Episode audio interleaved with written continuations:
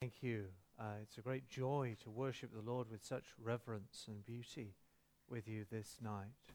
Uh, before we come to our sermon, and I shall be preaching on chapters 9 and 10, uh, I'd like you to bow your heads and join me in a word of prayer. Let us pray. Heavenly Father, we thank you for the gift of your holy word. And we praise you that by your Spirit we can not only understand this word intellectually, but that this word can change our hearts and draw us nigh unto you by your Son. And we ask that you would effect this in us now through Jesus Christ our Lord. Amen.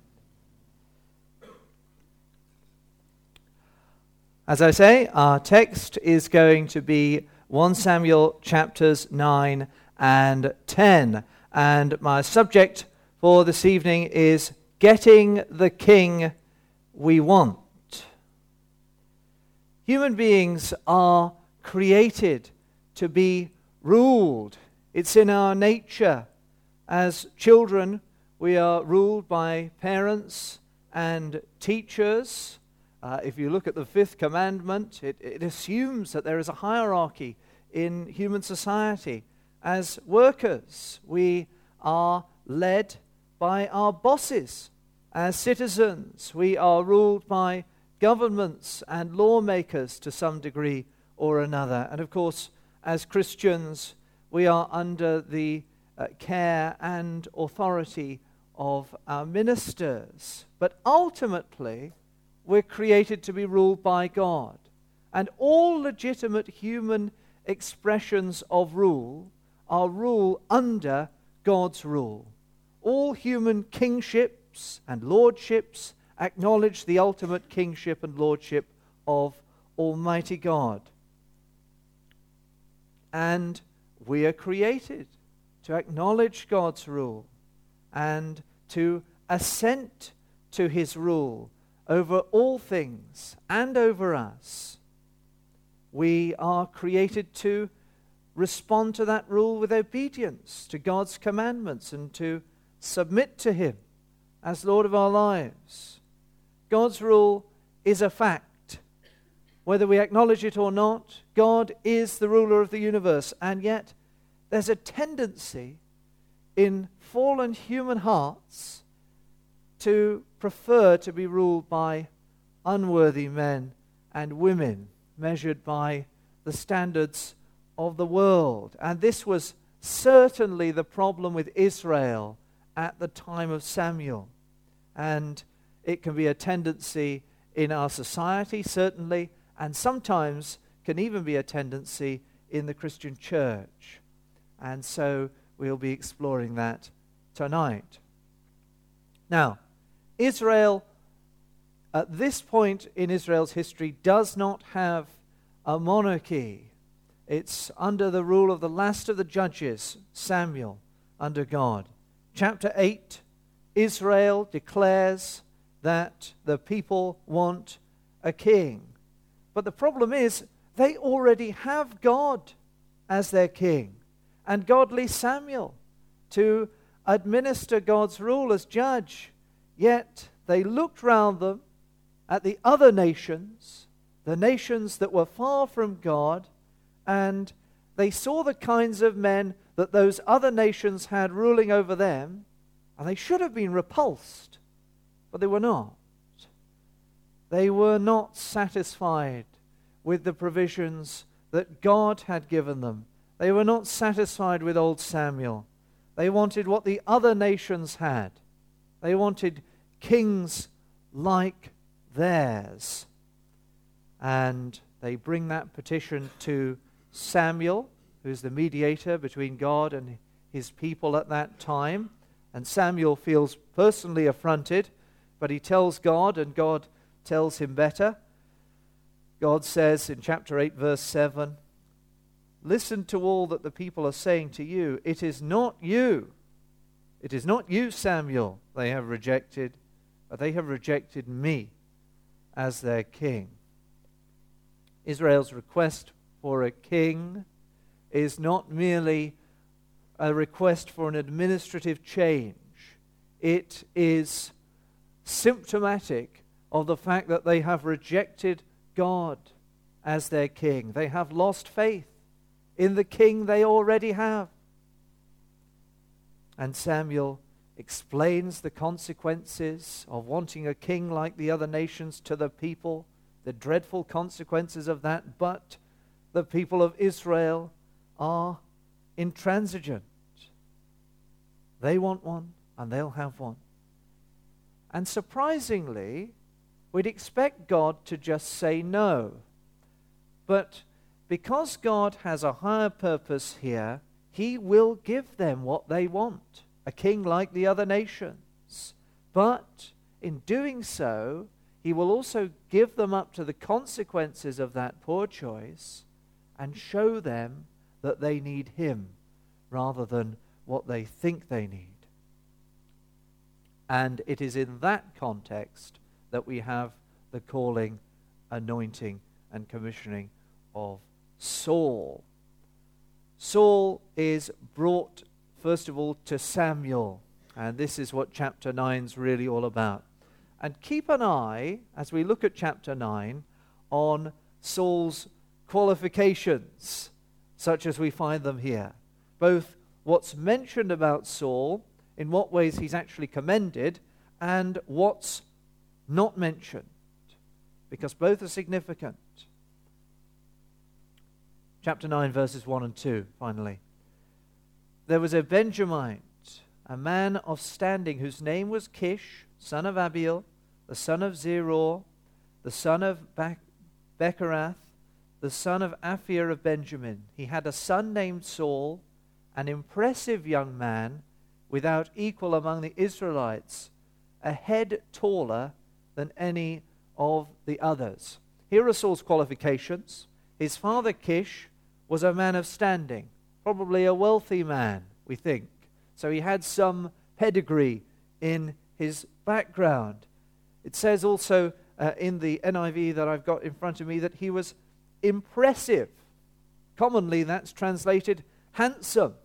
We imagine Saul to be a, a, a looker, probably the most handsome man in all Israel. And that was part of his CV here. And also, we read that he had a head taller than any of the others.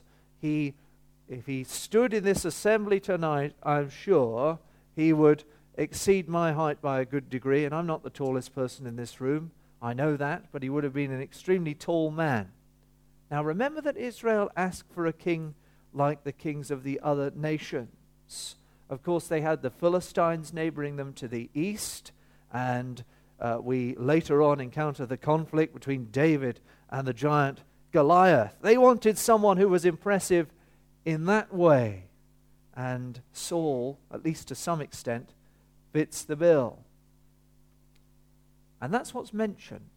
But I, I said to remember and to think about what's not mentioned. What's not mentioned is Saul's moral character. What's not mentioned here is Saul's state before the Lord. What's not mentioned is whether he's a holy man, a godly man, a, a man whose heart is turned towards the Lord. And when we read about such people in the scripture, it's usually those characteristics about them that are listed first and foremost. I think of the beginning of Luke's gospel with uh, uh, Zechariah and others. But Saul's spiritual state is passed over, and so we must look for clues of it as we go along. And then we have this bizarre episode which uh, came up in our reading in chapter 10, which, which talked about donkeys being found. And so we go into that and we find out why that's, uh, why that's brought up here. Chapter 9, verse 3. Now the donkeys belonging to Saul's father Kish were lost. And Kish said to his son Saul, Take one of the servants with you and go and look for the donkeys. Now, here's what leads to Saul, uh, Saul's meeting with Samuel. It's not what we might expect. Again, it's not a grand or obvious summons from heaven. to Saul that he will be king of Israel.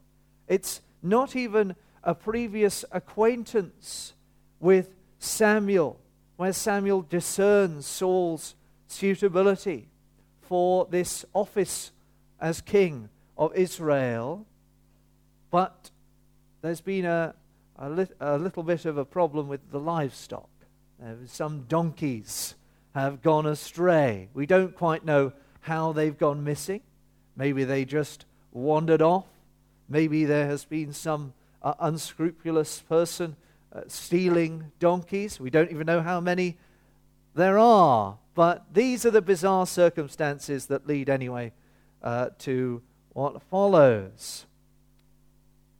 And Saul and one of the servants are sent out by Kish, the father of Saul, to find the donkeys, and so they go. And then we have an account in the chapter of the search. Uh, they search far and wide, all over the place, and they still haven't found the donkeys.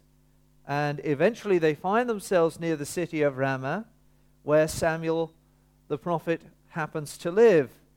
And Saul despairs of finding the donkeys, and he begins to worry about his father. He begins to worry that his father's going to forget about the donkeys altogether and start thinking about where his son's gone missing.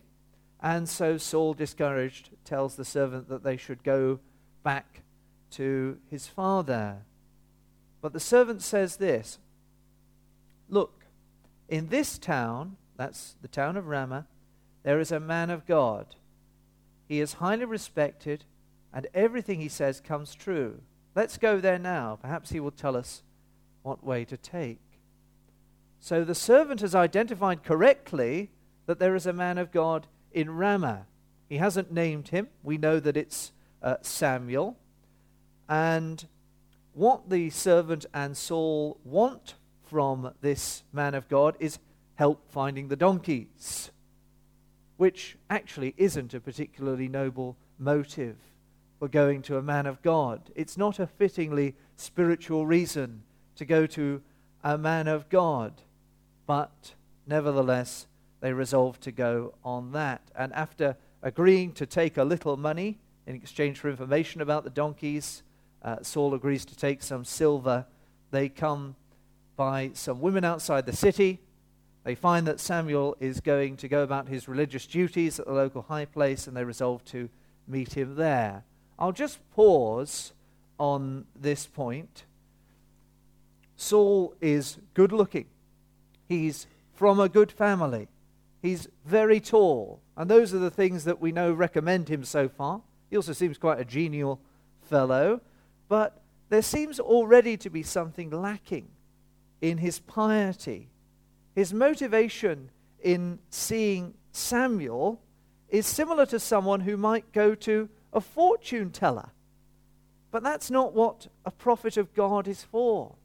Prophet of God is sent of God to proclaim judgment, to proclaim salvation, and to proclaim the way of life in God and in fellowship with Him. He's not there to look after uh, matters like this. But I think there's a little lesson for us here. Uh, people will come to men of God.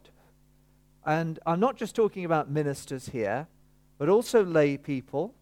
And if you're a Christian, you're a man of God or a woman of God, and people will come to you for all manner of different reasons and with all different kinds of motives, and they'll come to you for help, often with things that you can't help them with. Some people uh, come into church because they think we can help them become rich. Well, we have to disappoint that. Or we think that, or they think that in coming in, we might make them healthy. And uh, in some ways we might be able to, but in other ways not. And in, in other ways they might come just because they want to be happy. And of course, we offer them contentment, which is so much greater than that.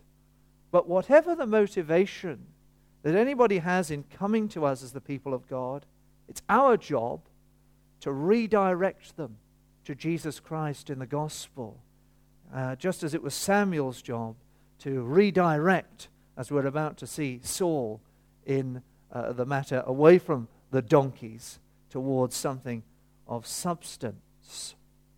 And so eventually we have the meeting convened in Ramah. Saul's motivation is unspiritual. He and the servant bump into Samuel as they come into the city, but God has been preparing Samuel all along to receive him. Verse 15 of chapter 9. Now, the day before Saul came, the Lord had revealed this to Samuel About this time tomorrow, I will send you a man from the land of Benjamin. Around him, uh, anoint him leader over my people Israel. He will deliver my people from the hand of the Philistines. I have looked upon my people, for their cry has reached me. God says, I will send you a man. These circumstances, and I'm not just talking about God uh, intervening at the last minute to, uh, to talk to Samuel about what's about to happen, but the whole of this story the loss of the donkeys, the search, the women outside the city, this meeting, of course, all of them have been brought about by God. God gives Samuel prior notice that the man he personally has chosen to be king over Israel in accordance with their request, that man is Saul. And in verse 17, when Samuel caught sight of Saul, and there's no way he could have missed him, is there? The Lord said to him, This is the man I spoke to you about. He will govern my people. Now, although chosen by God, there's no suggestion that Saul meets God's moral approval. God is sovereign over everything. That means that God is in charge of everything. If we believe in the biblical God, we have to reckon with the full extent of his power. God decides everything that happens. Let's think about prominence for a minute, because Saul is going to become a man of prominence from obscurity. People find themselves in prominence in many and various ways in our world.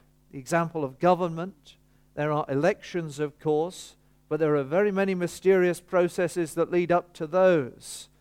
And uh, you think even, even in other places where there are violent uprisings, and we could think in less serious terms, perhaps, of the strange process that brings celebrities to prominence in the gossip magazines or on the internet, or certain popular music artists to prominence uh, and certain styles of music in fashion and other styles go out of fashion. All of that.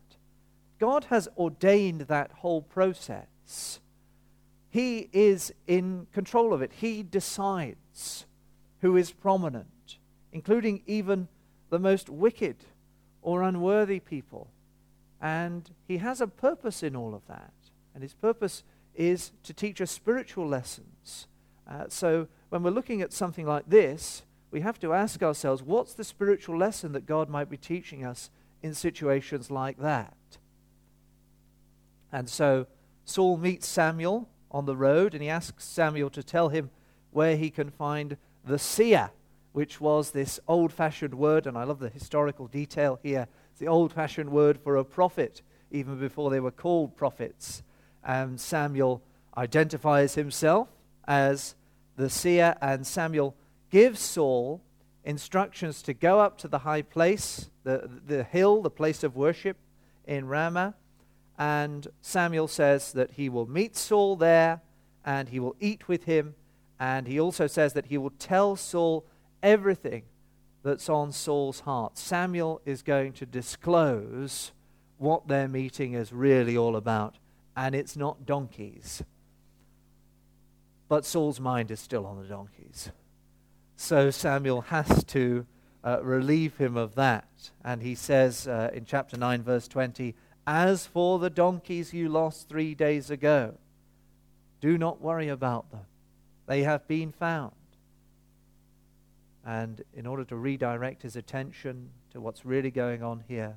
Samuel says, And to whom is all the desire of Israel turned, if not to you and all your father's family? Notice, notice in that verse who it is that desires Saul to be king. Doesn't say God there, does it? It says Israel, all the desire of Israel turned. Israel wants Saul, according to Samuel. But of course, we know that Saul is a man of obscurity. So, what Samuel must be saying is Israel wants someone like you, Saul. And when Israel is presented with you, because you fit the categories that they're looking for in a leader right now, they will readily accept you.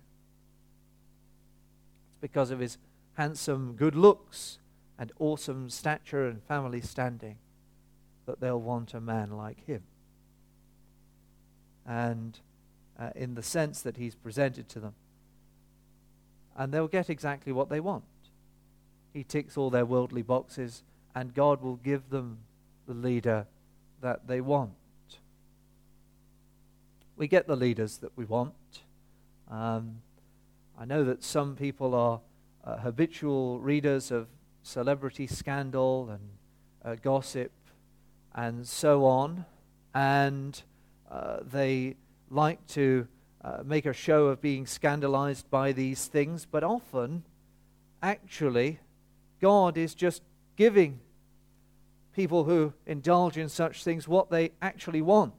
That there's something voyeuristic or, or a morbid fascination deep within uh, people's minds, and God satisfies people's uh, lusts in that direction. But in doing so, He gives them over to the consequences of indulging sin like that of indulging in pride. And you could extend this to the even more serious realm of government. If we find ourselves under ungodly governments, it might be because that's what we really want. Our nation, as far from God as it is, has wanted for many years, in large parts, license sexual, moral, economic, and God has given us leaders who will give us that. But the consequences are still disastrous. But we get the leaders that we want. And that is what Israel is going to get here. And this means that they're going to get Saul. And so there is a conference between Samuel and Saul. They eat together, they uh, talk for the evening upon the roof. The next day, uh, they do the same early, and Samuel tells Saul to send the servant on ahead a bit. He's going to tell Saul a little more than he wants the servant to hear. And Samuel gives Saul God's message. And this is the, the, the center of it, really, in chapter 10, verse 1. Then Samuel took a flask of oil and poured it on Saul's head and kissed him, saying, Has not the Lord anointed you leader over his inheritance? This is the symbolical action by which Saul is anointed king by Samuel.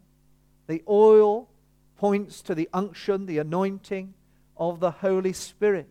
What Samuel does outwardly here the Lord God will do inwardly as he anoints Saul inwardly by the Holy Spirit in order to set him apart as king of Israel.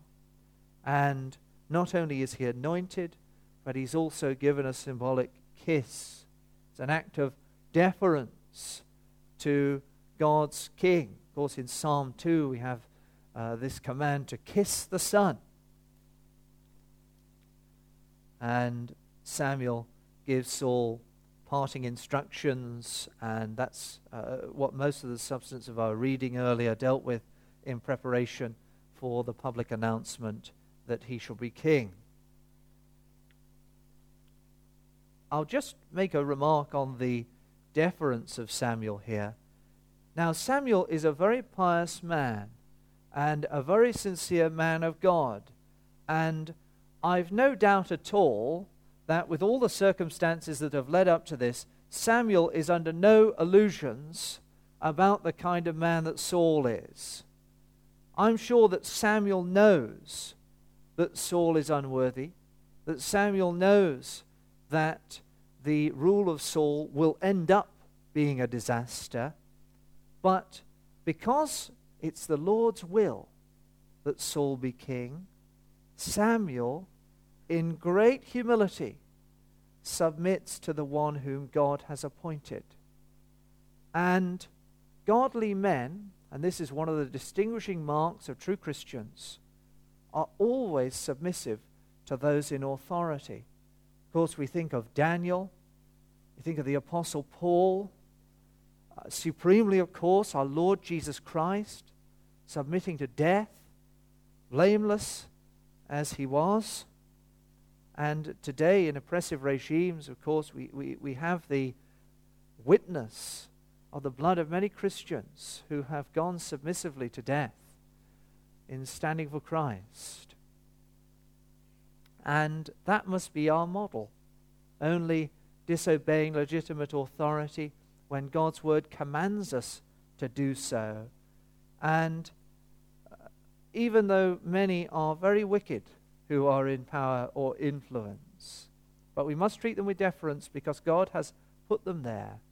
And that means not posting uh, rude or disrespectful things about our political rulers on uh, social media websites or uh, gossiping and speaking in a, an unkind way about them on, uh, in our conversations and so on. Yes, we can disagree with people's politics and we can disagree with the, the misuse of rule that many people will, will, will, will do, but we must be respectful because God has put our rulers there. Even leaders in the church must be treated with the same uh, reverence and deference. So Samuel anoints Saul. And then Saul then uh, heads back to his family, tells his uncle about the donkeys, misses out the big story, and Samuel summons the people and prepares them for Saul's appointment as king. And I'll read verses 17 to 19 of chapter 10. Samuel summoned the people of Israel to the Lord at Mizpah, and he said to them, This is what the Lord, the God of Israel, says I brought Israel up out of Egypt, and I delivered you from the power of Egypt and all the kingdoms that oppressed you. But you have now rejected your God, who saves you out of all your calamities and distresses, and you have said, No, set a king over us. So now present yourselves before the Lord by your tribes and clans. God is the Savior of his people. He has been the instrument of their deliverance. He has, he has set forth before them proofs and proofs of his faithfulness and his goodness and his power and might over all the kingdoms of the world. And yet Israel has said no to him and rejected him.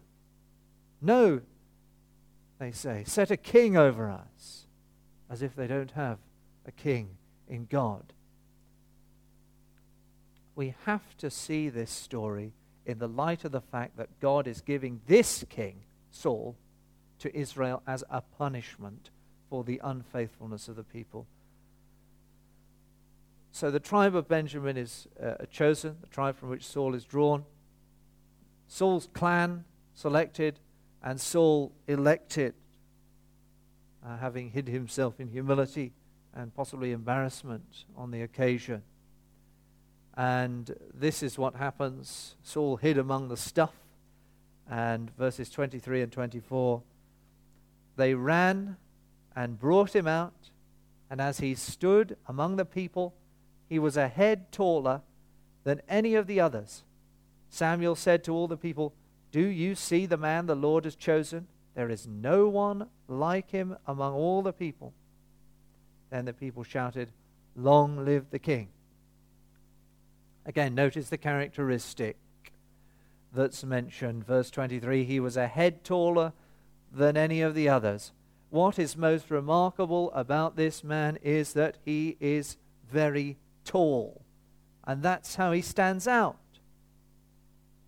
And when Samuel says there is no one like him among the people, he's telling Israel, this is what you want a king like the nations, a king impressive in his physical stature. And this is what God has given you. The Lord has chosen him, says Samuel, in the sense that he's given you your wish. And how do they respond? Long live the king. The people assent to Saul because he appeals to their worldly standards.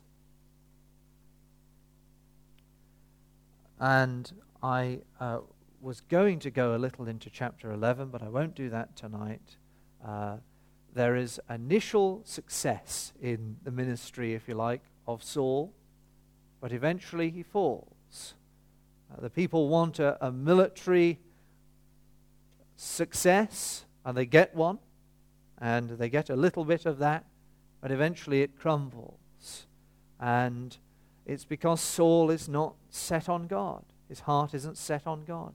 The Spirit departs from him, and eventually the kingdom is handed to David, a man after God's heart.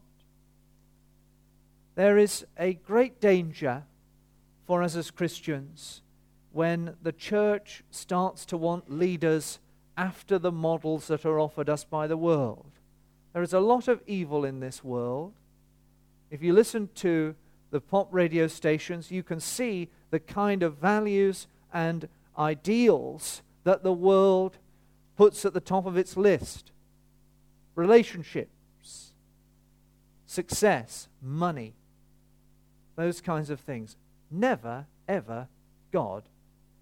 And we can assimilate the world's priorities and what the world values in its leaders into our churches and seek leaders whose priorities are the same. We might find ourselves wanting leaders or, or, even, or even lay members of our congregations who are like high flying CEOs or very fashionable or really funny or who never say anything offensive but what we need is not leaders who appeal to the world standards.